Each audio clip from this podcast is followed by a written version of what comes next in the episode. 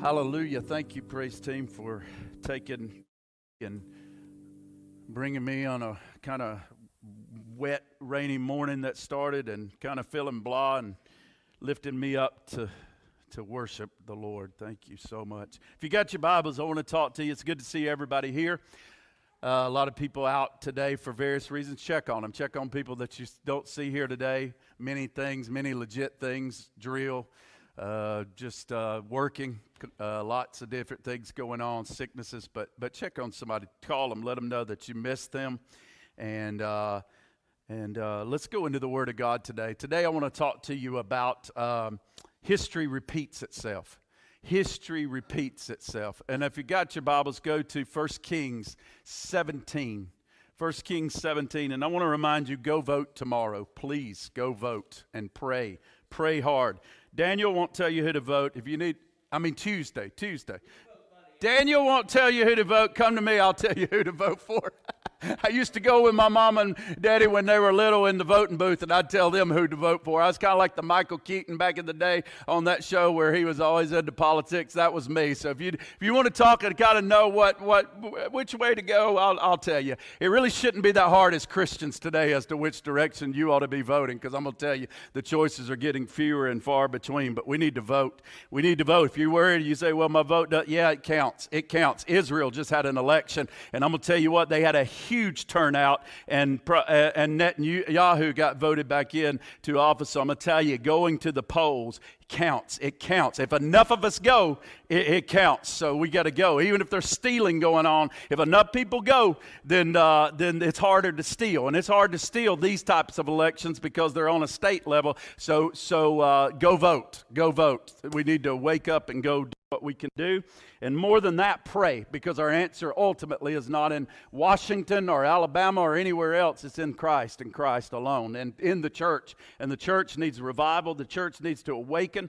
And uh, so that's what we're going to talk about. We're going to talk a little bit about history repeating itself. If we want to know what's ahead, then we just simply need to look back at what we've, what, what's been. If you want to know what's ahead, just simply look behind us and see what has happened. And that's what we're going to look at today. We're going to look at a period in the life of Elijah, and we're going to look at how it's a similar, how many similarities there are in these in, in this book and, and in, in Elijah's life. And we're going to look at this prophet, and we're going to see how much of this repeats itself and is repeating itself in our day. So let me pray one more time, because I uh, and uh, just uh, get, take your Bibles and open them. I didn't have time to do a PowerPoint. They may get these on the screen, so you just be wise. We're going to be in 1 Kings 18, 1 Kings 19. So let's go old school. Get your Bible on your lap. You're going to need it. Let's follow through it, and it'll be good for us. So, Father, again, we just pray, God, to speak to our hearts and change our lives. Anoint me, God. Help me this morning,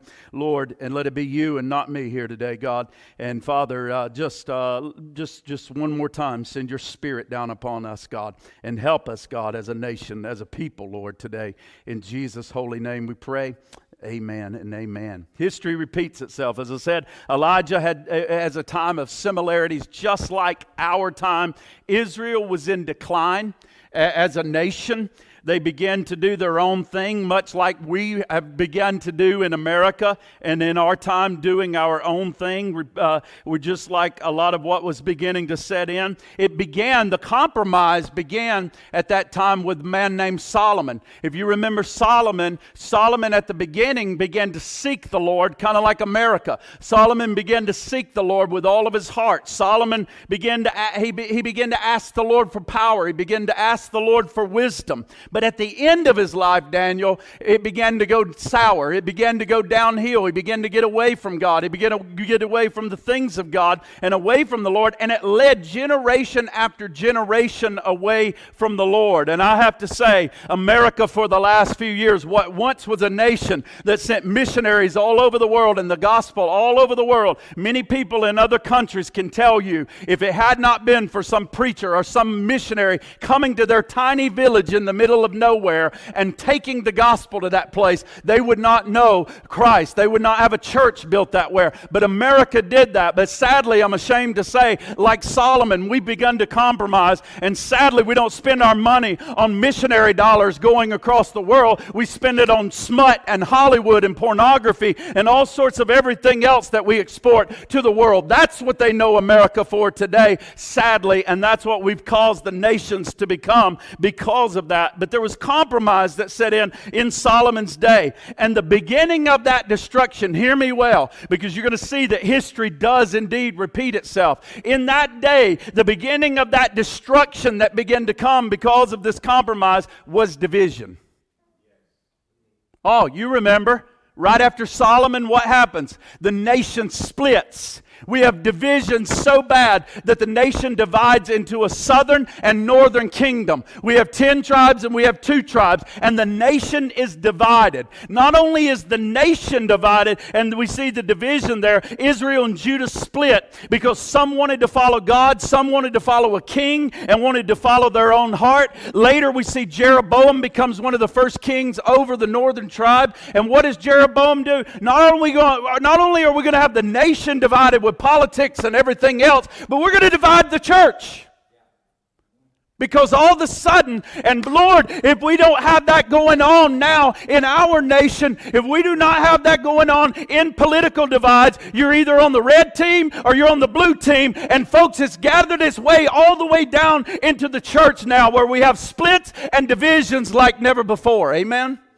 And Jeroboam was their king, and, and he led the people into a compromised lifestyle. And that's what we've seen. And why we have a division in the church is because he created two places of worship. He was worried, Raymond, about the people because he's over in the place away from Jerusalem, and now he's worried about losing all of his people to go to the temple. So he has an idea. I tell you what we'll do instead of losing them to the temple, we'll set up two new places of worship. We'll set up a, a golden calf in Bethel, and we'll set set up one in Dan. And guess what? We're so audacious that we'll change the way that God has prescribed us to worship that we'll inscribe Yahweh on the base of this thing so that they'll think and know that uh, we'll add a little mixture of God. And that's what we've seen the kind of compromise that has come out of pulpits and out of churches and out of this nation now that has begun, but that we can take God's word and we can change it and we can mix a little bit of our ideas and a little bit of our thinking and a little bit of our ways ways, and we can compromise God's word, and we have created other ways to worship Him. And they ignored God's stipulations. They ignored that, and that's the beginning of Israel's idolatry.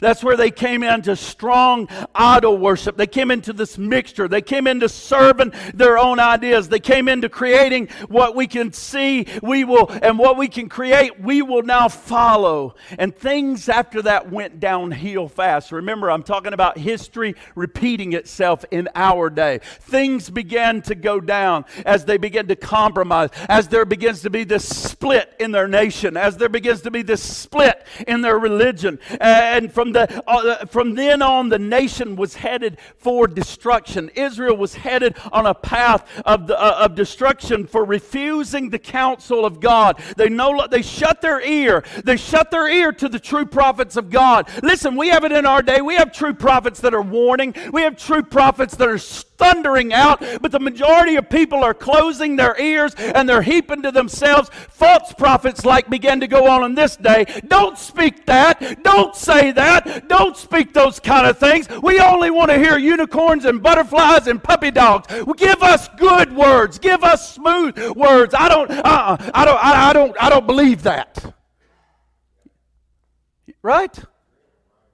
And we don't listen to that. And that's what began to happen. Here as we begin to see the nation begin to go down into a spiral uh, and begin to be into a destructive path for no longer refusing. They refuse the counsel of god. They refuse the prophets that god would send. And folks there are people refusing that today. You get in the pulpit and you read this bible and you say something about where america's headed for real if we don't repent. And they oh i don't i don't receive that. I don't receive that well, you don't have to receive it. Just look at history and read God's word. I can tell you what's going to happen if we don't straighten up as a nation. Come on, we'll quote Billy Graham. Oh, if he doesn't destroy America, he's going to have to apologize to Sodom and Gomorrah. But you get up and you preach a real word like that from the pulpit. Oh, we don't receive that. We're not that bad. God loves us. Remember how we were created and how He raised us up? And, and, and we began to be arrogant and proud like that. And we began listening to those who can tickle our ears that only good times are ahead and let the party roll on. We can stay in our sin. We can keep doing what we're doing. And God's going to continue to bless us, right? And so the kings that continued to follow were bad, but especially one by the name of Ahab.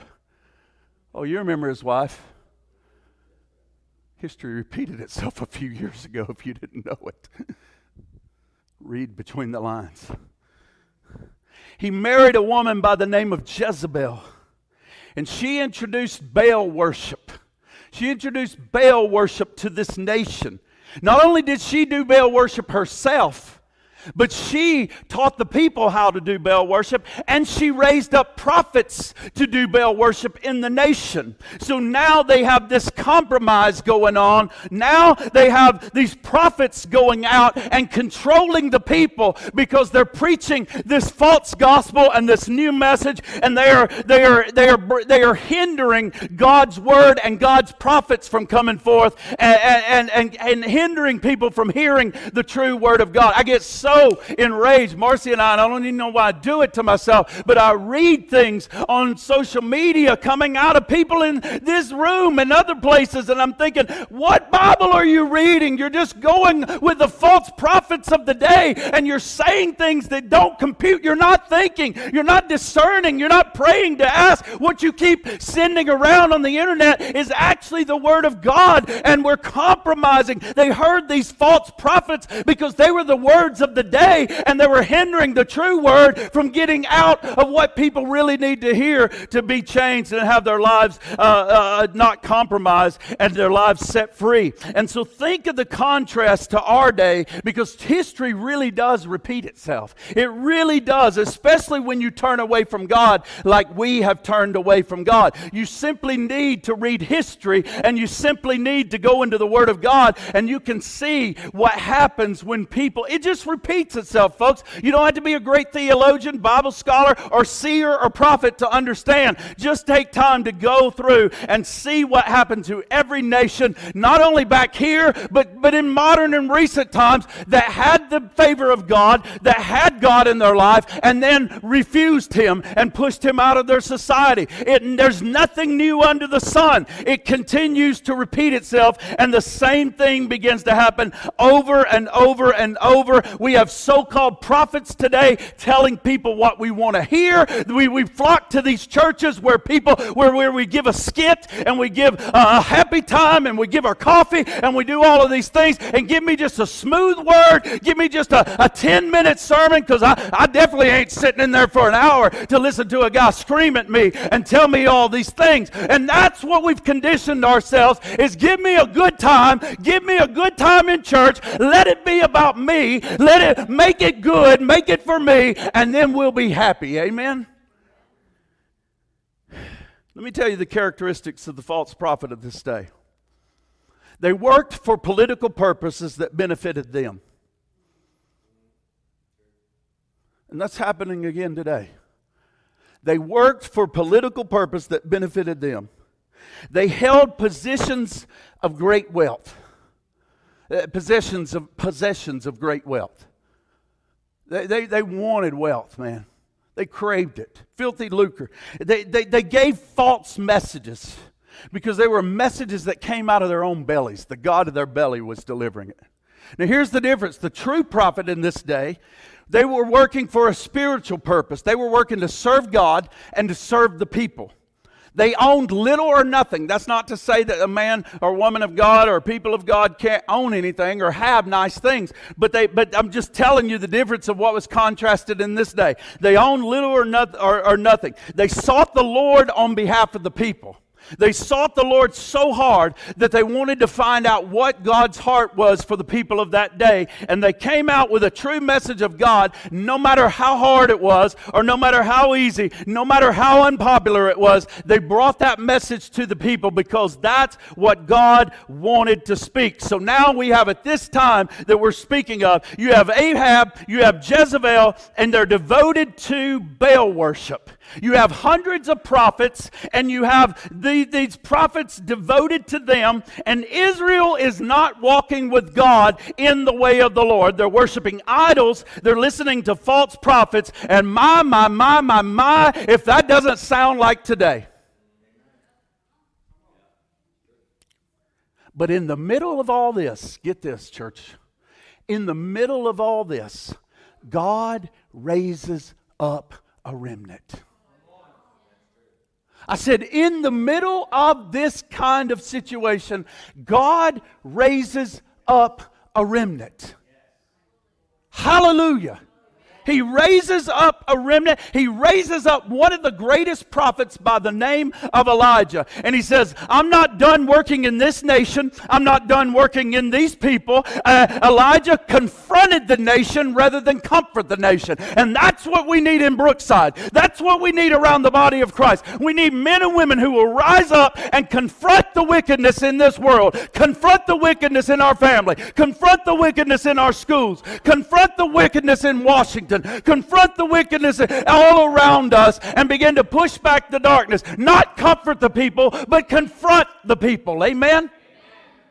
He had a boldness to confront them. He had a boldness to stand up in his day. My goodness, church of the living God, wake up and let's begin to stand in this society again. If you want to blame somebody, take your finger and blame you. We are the reason that we are in the shape we're in. No, we are. And if you're not, you're too arrogant to see it. It's the church's fault. We have been too busy on our ivory couches. We have been too busy taking care of our four and no more. We have been too busy. We're doing other things than to, than to do the things of God. And it's time that God send a revival. It's time that God awaken us. It's not too late. God can still do something to push back the darkness here. Amen. And so he confronted Ahab and he exposed the false prophets. We need somebody to confront the school boards and the education centers and the filth and the sickness that is going on in this nation. How long are you going to let it be taken over with critical race theory? How long are you going to let your children be told that they don't know if they're a boy or a girl? When are we going to stand up in our universities and say, no more? You're going to tell our kids that God is dead. No more. We're taking it back. I mean, you look like you don't care, but we need to get up and we need to rise up and push back the darkness again. Oh God, awaken us, awaken us, awaken us. We need the Holy Spirit. Amen. We need the Holy Spirit to raise us up, just like you raised up Elijah, just like you raised him up to confront Ahab and expose the false prophets. When are we going to rise up and call these false prophets out that are on the television? Oh, you can't do that. We got to be tolerant. So we let everybody be deceived and go to hell.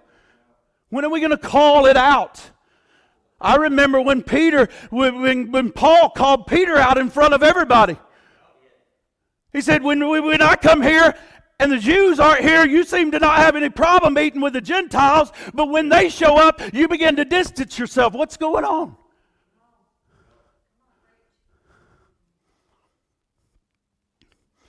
We need to expose the darkness, church. We need to rise up and speak the truth, not like I'm yelling it, but in love. Right?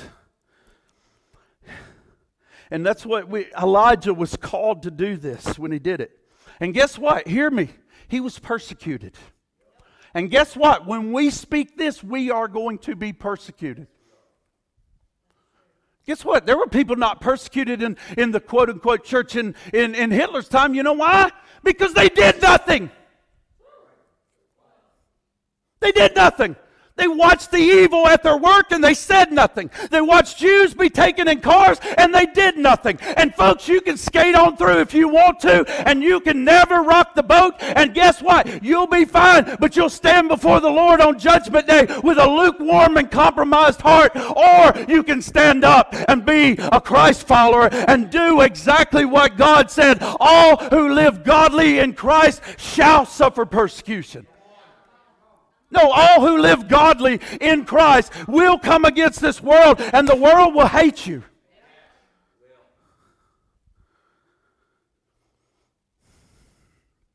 It doesn't, com- it doesn't persecute compromised people, and that's why I haven't been compromised. That's why I haven't been persecuted. Because we just want to easy. Do you know what our God is in this nation? Comfort and ease. Oh, let's don't do anything to make it hard on our children.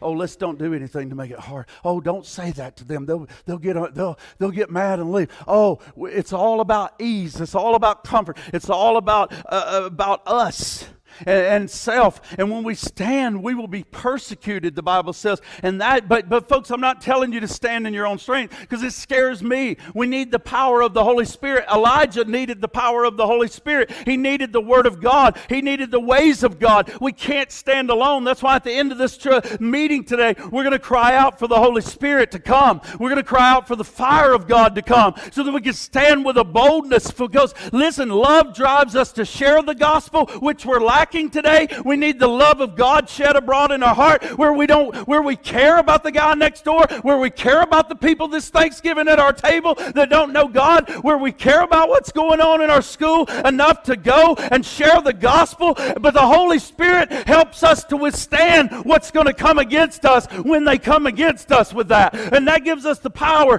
and the boldness to do what Elijah did and to stay aware of the presence of God. Folks, we need to stay aware of the presence of God. God. He is ever with us, He lives inside of us. When you're aware of the presence of God, when they knew the ark was coming into the camp, they began to dance. When they knew the ark was coming into the camp, they began to get bold and puff out their chest because their enemies began to quake in fear because they knew God was with them. And if God was with them, God was going to come through for them. And I'm telling you, God lives in me, and God is going to come through for us in this last hour if we stand for Him. Amen. So, what did Elijah do? What did he do to witness one of the greatest moves of God in all the world of God? What did Elijah do to, to, to, to witness such a great? Don't we need a move of God? Don't we need a move of God in this nation? Don't we need a revival? Yes. I'm to bring y'all up one day to let you see. I'm not trying to be hard, but sometimes it gets dismayed by faces. You may be dismayed by my face and you may be upset by my screaming, but I'm sorry. But, but, but we need a move of God. We need, yes, this is the response. Yes, we need a move of God desperately in this nation. Wickedness, evil is taking over and infiltrating our streets. We're seeing people die with needles in their arms. I don't know if there never ever was a day. We're seeing people that, that are confused genderly. We're seeing all kinds of things, and we need a move of God. Well, what did Elijah do? If we can repeat history, what did he do that caused such a great remove of God? That revival came and, and, and began to do something in this nation. Well, here's one of the problems revival doesn't always come the way that you want revival to come. Okay? And that I want revival to come. Because what do we want? We want revival to come and our wallets to get full. We want revival to come and for us to just shout and kick it and have a, a good old time inside of here. But guess what? When the revival came in this day and this time, guess what happened? Sometimes he lets the wallet get empty. Sometimes famine comes. Sometimes the world gets to go wacko in order for people to get to a place that we will cry out to God and say, Dear God, come back. So that our faces don't look like this, but we begin to start start looking like this Dear God, help us. Dear God, help us. We need you. Sometimes revival comes in the form of difficulty in order so we will turn back to God. And that's exactly what happened in this day. All the obstacles that begin to come, like COVID, like 9 11, like this and that, and stock markets going up and down, and you watching your retirement and your 401k go down the toilet, and all those things begin to happen, and all those obstacles begin to come, and they begin to cause us to cry, Lord, have mercy on us. Lord, have mercy on America. Lord, have mercy on this world. Lord, have mercy on the pulpit. Lord, have mercy on the pew. Lord, have mercy on me. And Lord, have mercy on my family. God, have mercy on us. And the first thing Elijah does when this begins to happen, if you look at, at, at uh, 1 Kings 17 1, look at what it says.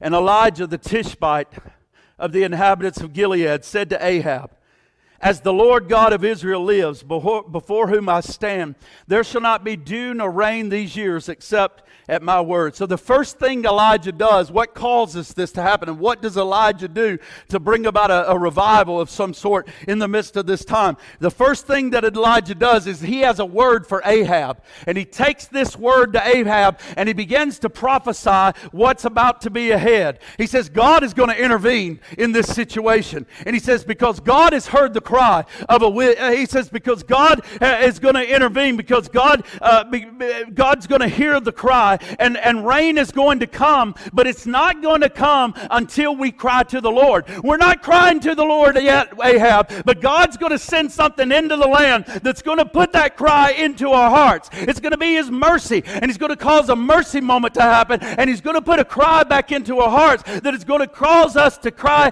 out to God. But because of our sin and our compromise, God is going to send famine first. And you're going to encounter things that will cause you to cry. If you haven't looked lately, we're encountering things that's causing our hearts to cry. God, help us. God, if you don't come, God, we need you. God, come and help our nation. Dear God, come and help our election. There are jackals and hyenas and people all around that want to tear this nation down. Our enemies are surrounding us with their nuclear subs and their war. They're shooting the 29 and 30 missiles over here. They're taking their, their, their nuclear submarines over here and taunting us. All sorts of things are happening. We got people in office that can't even, they don't even know if they're going or coming. Their mental capacities and their minds are messed up. And God, we're in a state now now where, dear God, we need you. Amen?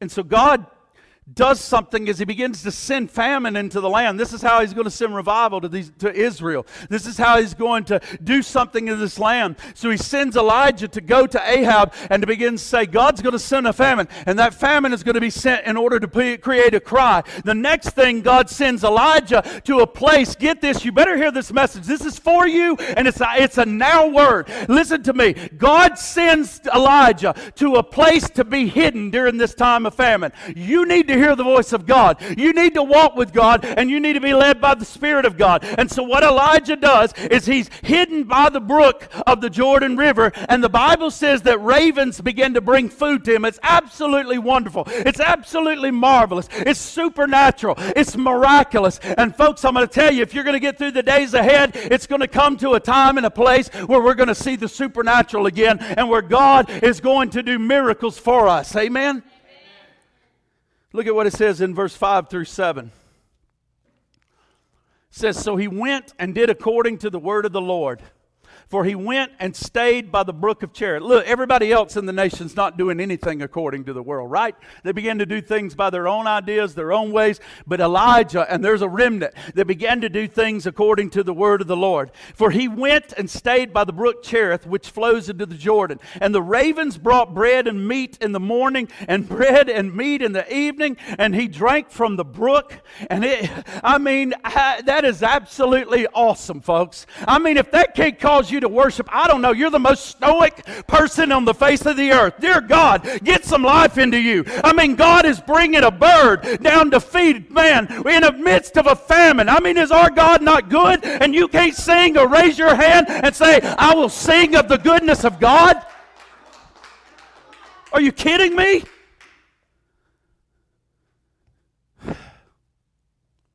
Elijah, you must walk with me. Brookside Church, if you're going to make it in these days, you must walk with Him. You must walk with God.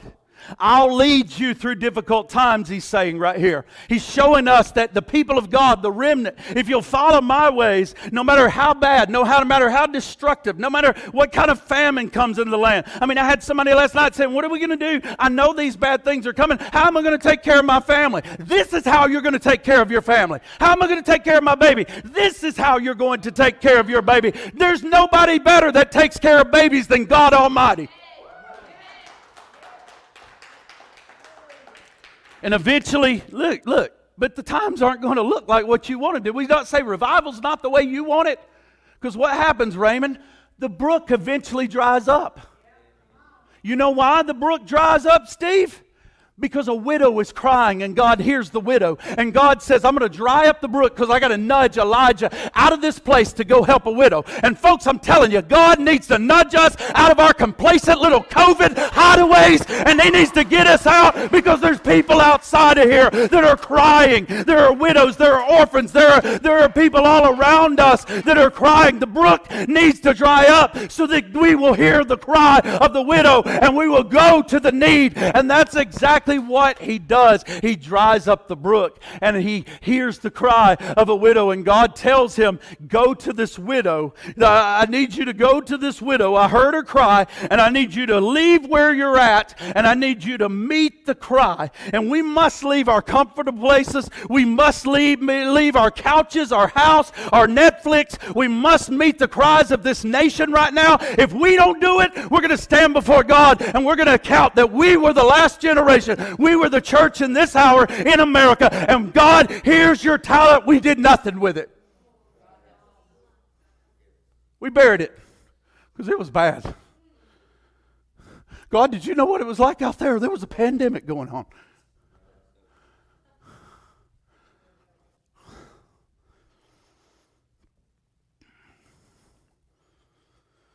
First Kings 17 9.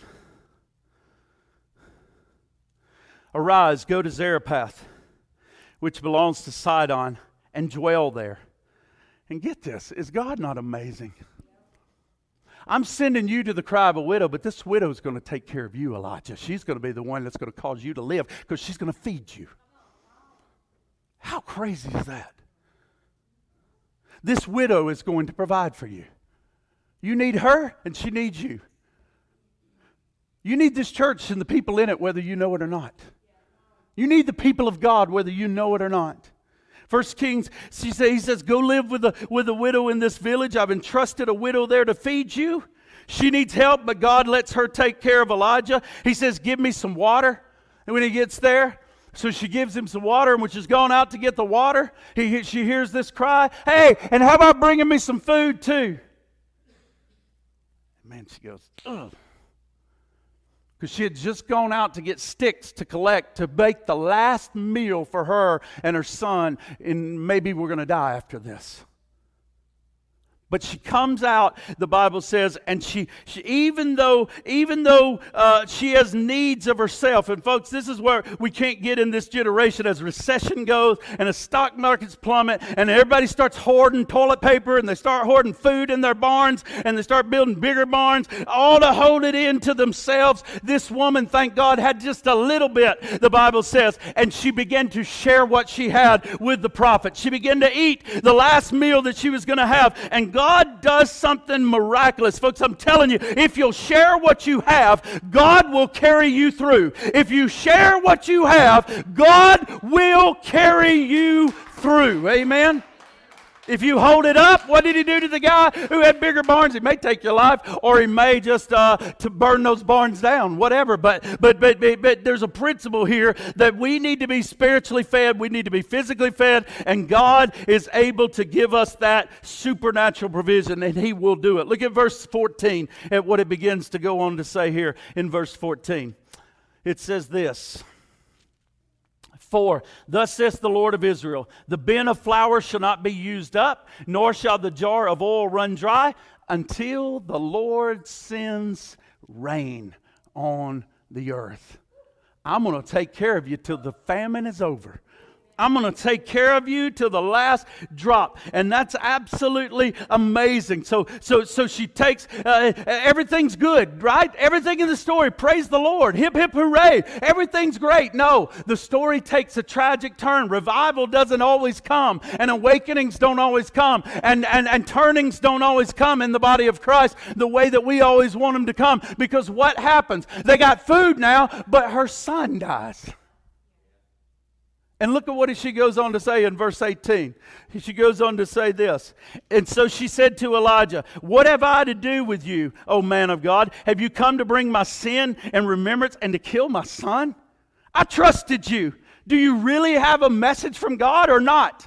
And folks, that's the, he takes his son. This is what we've got to do now. This is what the church has got to do. Listen to what he does. He takes this son, picks him up, takes him into a private room, Russell, and he begins. Listen to what the Bible says. He begins to pray. He begins to cry out to the Lord, and he says, "God, please let this child's life return to him. We have got to go, folks, and we have got to say, God, our sons and daughters are having sex on buses. Our sons and daughters are living in filth and immorality. Our sons and daughters are dead in their trespasses and sin. Dear God, you have the power. You have the ability to awaken them. You have the ability to revive them. Dear God, awaken these children and bring them back to life again. When will the prayer meeting come back?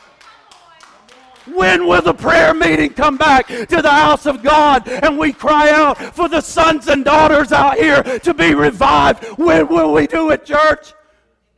When? I call a prayer meeting and we have about two people show up. When? When? When will we cry for our sons and daughters? If I was to announce next, next Sunday we're going to do nothing, but we're going to pray, I guarantee you half the parking lot would be empty. He takes the son into a private room. He begins, and I'm preaching to myself. I don't do it either.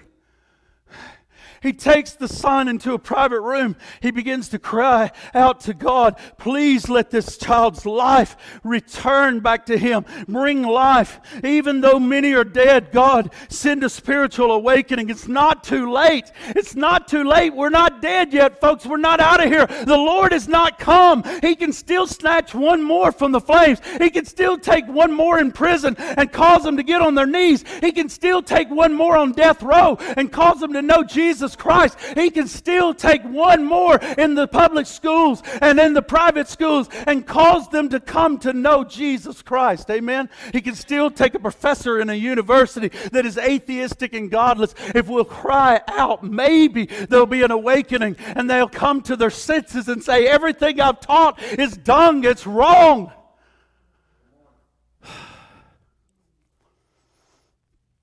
The Lord heard Elijah's cry. He's waiting to hear our cry, to stand in the gap. Is there one that will stand in the gap? Is there one preacher that will, that will weep between the porch and the altar, Brad? I looked, but I couldn't find one. The Lord heard Elijah's cry, life returned, and it happened when they chose to pray. What would happen if we chose to pray again? What could happen in this nation? What could happen in our election? What could happen in our government? What could happen in our world? What could happen in the pornography industry? It could just dry up. What could happen if we began to pray again? What could happen if we began to pray and to trust God again? Look at what happens next. 1 Kings 18:1. And it came to pass after many days that the word of the Lord came to Elijah in the third year, saying, Go prepare yourself to Ahab, and I will send rain on the earth. That's what he promised at the beginning to Elijah. I'm going to send rain rain. I'm going to send an outpouring, a latter day outpouring upon the people. But it's not going to come until all these other things come and cause this cry to come out into the heart. And he says, Go present yourself to Ahab. Tell him I'm going to send a rain. Look, Israel really did nothing to deserve this, and we really have done nothing. I just pray that God will give us a mercy moment. I pray He'll give us one more awakening where people will just all of a sudden wake up, wake up in their businesses, wake up everywhere, and begin to discover hey, we're we're far from God. We're really far from God. Like the prodigal son, and just get up and realize and go back home. That's what we need. But they did nothing to deserve this. It was just simply a mercy moment. So here's what happened Elijah is going to tell Ahab about the rain. Stay with me, I'm almost done. He's going to tell Ahab about the rain. And, and the Bible says this that Elijah meets Obadiah. He is Obadiah is one that serves in the king Ahab's house, but Obadiah is a God-fearer. And what has happened is they're so desperate, he sends them out in two directions. Ahab goes one way and Obadiah goes another way, and they're looking at the brooks and the streams, anywhere they can find water, live food, all those sorts of things. They're mad at the prophet Elijah, and, and, and, and so, not Obadiah. So all of a sudden, uh, and, and real prophets of God for their words. And, and so all of a sudden, Elijah is coming to, to give this word to the king. He runs into Obadiah. Obadiah is a mighty man of God who has had a hundred prophets that have been healed. True, true prophets of God. He's hid them and has begun to feed them secretly and to provide for them. Another way that God is going to provide provision for us in the days ahead. Quit worrying. God is going to take care of his own. And folks, he takes care of these 50 prophets in one cave, 50 prophets in another cave, and he supplies for them through this man named Obadiah. Well, all of a sudden, uh, he meets Obadiah. He says, I've got a word from God. I need to take it to the king. And he says, Man, if you take that word to the king, or if I take that word to the king, I'm going to die because he's going to want you here. And he, and he says, I'm not, I don't know about that. And let's look at what it says in 1 Kings 14 through 18. Follow with me and listen to what the word of God says right here. And now you say, Go tell your master Elijah's here. He'll kill me. Then Elijah said, As long as, uh, as, as the Lord of hosts lives before whom I stand, I will surely present myself to him today. So he says, Don't worry, I'm going to stand before him. I'm going to present myself to him. So Obadiah went to meet Ahab and told him that Ahab uh, went to meet Elijah. Then it happened when Ahab saw Elijah that Ahab said to him, Is that you, O troubler of Israel? I got news for you. This is what's happening now in this nation and around the world. We are going to become the troubler makers. We are going to become the ones that they blame. It's your fault this is coming on our land. It's your fault. You did it. You're the reason behind this. It's always the Jews' fault and it's always the Christians' fault, right? And that's what's beginning to manifest itself on the scene. When all this goes awry, they're going to blame you. You're the troubler. It's your fault for your practices and the way and the things that you're doing and all that riffraff about God, this is your fault. Uh, so we, we are dead if we take this message to him, he says. And look at verse 18. Let's see. And, and he answered and he said, I've not troubled Israel, but your fathers, he, he puts it back, it's your fault. This ain't my fault. This ain't the church's fault. This is your fault. You're reaping what you've sown right now. This is because of all the mess that's gone on in this land, in that you have forsaken the commandments of the Lord and have followed the Baals. This is your fault. You, you forsook God and you followed false, uh, uh, you got into idolatry. Don't blame me. This is all on you, Elijah begins to say. You are reaping what you've sown, but even now, even in this, even in all of this, God is sending a mercy moment. And folks, I'm asking you to please pray. Please pray that God, one more time in this nation and then in this world, would send a mercy moment before He comes. That He would send a mercy moment before the great tribulation, before the tribulation comes on this earth. Ask God one more time to send His latter rain and to send a wake up and a mercy moment on this earth, even in the midst of destruction. Because that's what took place. There's destruction going on, there's all this stuff going on, and God decides to send an awakening. God decides decides to send a revival to the people of God. And that's exactly what begins to take place. Look at uh, chapter 18, verse 21, and look at what it begins to say here. And Elijah came to all the people and said, How long will your father, how long will you falter between two opinions? If the Lord is God, follow him. But if Baal is, is God, follow him. But the people answered him not a word. Here, here's what we have to do, folks. This is what we have to do now. We have to take it to the people. He takes it to the people outside of here and says, Enough is enough. We brought all this on ourselves. How long are you going to waver between two opinions? If God is God, America, then follow Him. If God is God, then follow Him. If you want to follow your own ideas and you want to follow your own your own idols and you want to do that, then fine. But make up your mind once and for all. Amen. and then he says this Meet me on Mount Carmel. Meet me on Mount Carmel. And what he does is he builds two altars there and he gets a bull and slays it. And he asks, he says this, May the God of heaven send fire upon the, uh, uh, the, the, the true God the true God, that we'll know the true God. Let Him send fire. And, folks, that's what I'm going to ask us to do at the end of this service. Like I said, we're going to ask God to send fire down upon us one more time. Dear God, send fire. Send fire. Fire is, is, is representative of the Holy Spirit. We need the Holy Spirit one more time upon our lives. Amen. Just like on the day of Pentecost, what happened? Tongues of fire fell upon them, and they began to be witnesses out in the marketplace. That's exactly what begins to happen here. We need to ask God God to send the fire. What happens? The false prophets begin to run. They begin to cut themselves. They begin, he begins, Elijah begins to mock them. Where is your God? Is he on the toilet? Is he here? Is he gone out to buy this? Has he done that? And all of a sudden they're running around. But look what happens in 1 Kings 18 30. Look at what it goes. Just hang with me just one more second. Then Elijah said to all the people, Come near. And this is what we got to do, church. Dear God, please, we can't just keep coming to church by ourselves. Invite somebody, tell your neighbors, tell your friends, or invite them in your neighborhood and start to tell them this, whatever, tell them the gospel. Elijah said, Come near to me, all you people. Come near. And they had been away. They're serving other things, folks. They serve other things. And he begins to call them near. It's time the church calls the people back and begins to say, Come near. And he repaired the altar of the Lord. This is exactly where they started. All this was broken down. He begins, the very first thing that he be- begins to do is rebuild what was was broken. Folks, we call them near. We begin to rebuild what was broken. We've taken the cross out. We've taken the blood out. We've taken grace out. We've taken wrath out. We've taken all this. Begin to rebuild what matters. Let's begin to rebuild family devotions in our home. Let's begin to rebuild prayer in school. Let's begin to rebuild personal prayer lives. Let's begin to rebuild the church prayer meeting. Let's begin to rebuild coming to church. Let's begin to rebuild the things that were broken in this nation and turn back back to what worked God. Amen. He works. So he began to repair what was broken down. And then look what it says next. And he took 12 stones. Now, this is huge. He didn't take 10 stones, Daniel, and two, and build them separately. Because what did I say happens when we get away from God? The very first thing that happens the very first part of destruction disunity, division.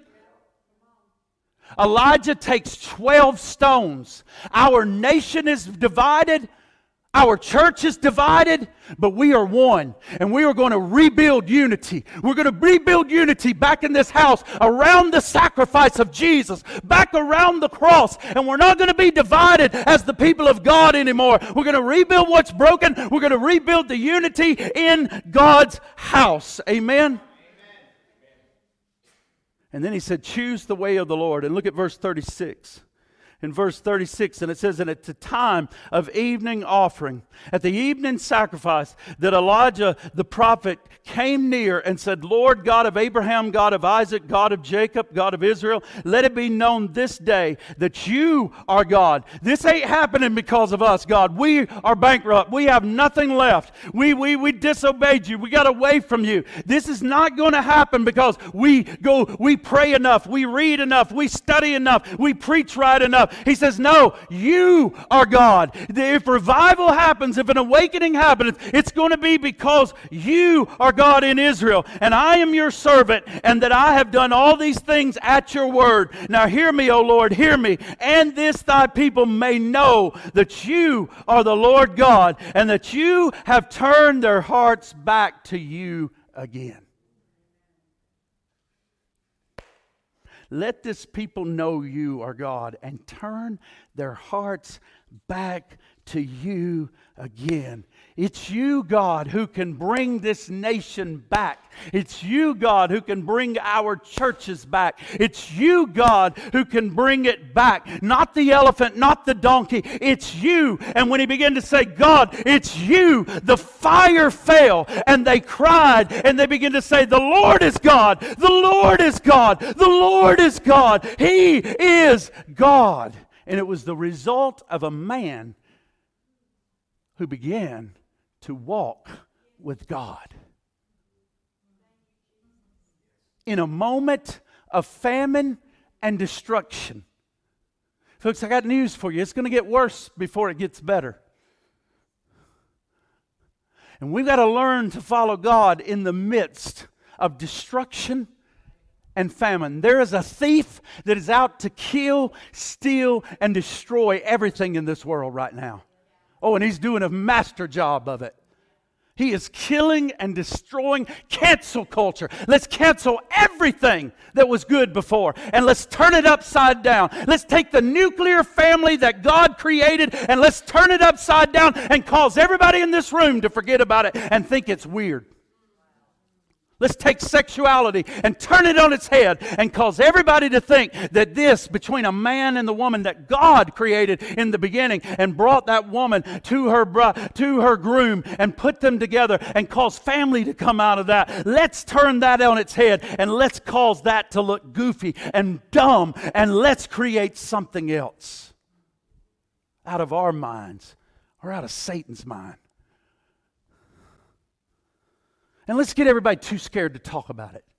Let's get preachers too scared to preach from the pulpit. Let's get people so cowered behind rocks in fear of Goliath that they'll never stand up because they might get canceled. They might lose their friends. They might lose their job. They might lose their tax status and not get to get their little tax write off on their income tax. So let's get them to shut up in a corner and relegate it just inside the house of God. Amen?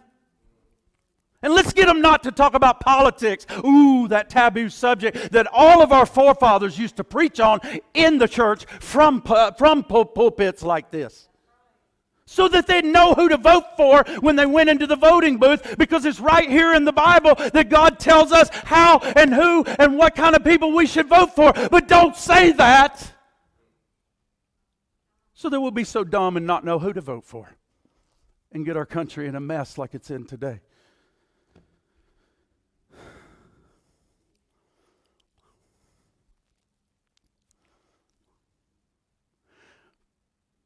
So this man walks with God, and they see a true movement of the Holy Spirit. And that's what God desires to do one more time. I've been so small thinking my wife had to call me out on it a couple of days ago. She said, Brad, why do you think so small? I said, I guess because I got disappointed so many times.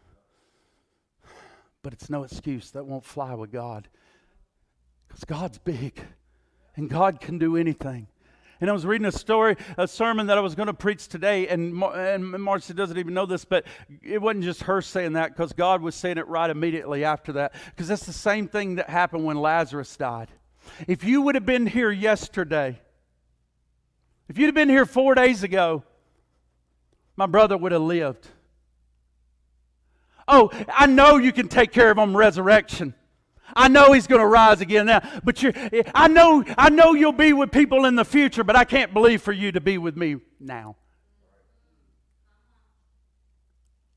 I know you got big vision of the future. No, I am the resurrection and the life. No, don't you get it? I'm going to let everything run out and then I'm going to call his name and he's going to come forth out of the grave. You don't have to wait for future. You don't have to wait for that to see big. I can do big things now. And folks, I think we've been so beat down at this in this world now that we need to recognize our God is a big God. He still answers prayer. It's worth going into the prayer closet. He can defeat darkness. He can save our sons and daughters. He can save the apostle Paul's. He can save all sorts of people in this nation if the church will rise up out of her slumber and begin to believe again. Martha, Mary, if you would just believe, you would see the glory of God.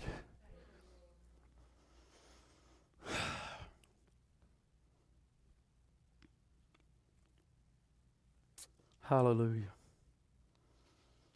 And so that's what I want to do. So, so, so, so it closes in, in verse 42. Look at what he says. So Ahab went up to eat and to drink. And Elijah went to the top of Carmel. God tells him, Go back to do this. And then he bowed down to the ground and he put his face between his knees. And he said to his servants, servants Go up now, look toward the sea.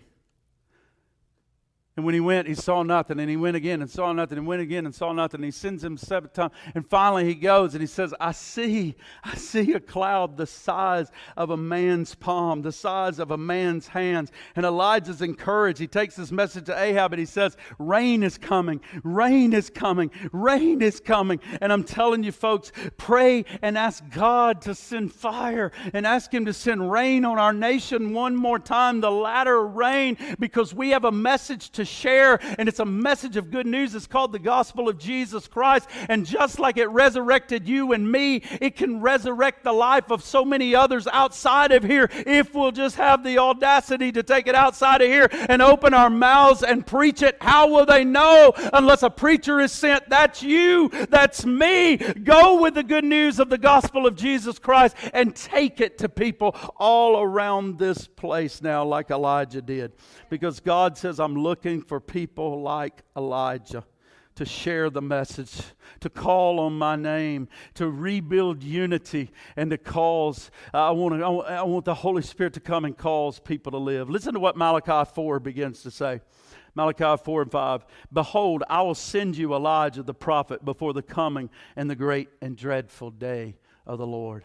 Luke 1 and 17 says, And he will go on before the Lord in the spirit and the power of Elijah, and he will turn the sons of disobedience back to the fathers, and the hearts of the fathers back to the children Folks, that was John the Baptist. If you'd have known, you'd have realized John the Baptist came in the spirit of Elijah. Guess what? He is calling us one more time to be those Elijahs and to come in the spirit and the power of Elijah and to call out here and to turn the hearts of the wicked and the sons of disobedience back to the hearts of the Father. He wants to do that, folks. Do you understand that? He wants to do that. That's not a pipe dream. He wants to save the world, He wants to save the lost, does He not? He wants to turn hearts back to Him. He wants to take disobedience and turn it to Him. And that's us. We have the message. It's the church. And so I pray that we would take that. So here's what we're going to do. This is the way God told me to do this. Man, it's 12 11. If you got to go, go. Honestly, that's not a bad go if you got to go, go. But here's what I'm going to do. Here's how we're going to close this out. God told me to rapid, we're going to have rapid fire prayer. I don't care if it's one or two, and you just where you are. We're going to have rapid fire prayer. And we're going to ask God to forgive. God, forgive us. Here, here's some things you can rapid fire to Him, but I really want it to be what God lays on your heart. Forgive the moments when we choose our own ways instead of your ways. Because that's what Israel had done, that's what America has done. Forgive us for choosing our own ways instead of your ways. Forgive us for not doing everything according to your word. We begin to elevate science, we begin to elevate uh, money, economy everything else above you. We begin to do things in, in such a horrible way apart from your word. Family, everything else. And then pray, God, send revival fire and give us the spirit of Elijah. Forgive us for being divided.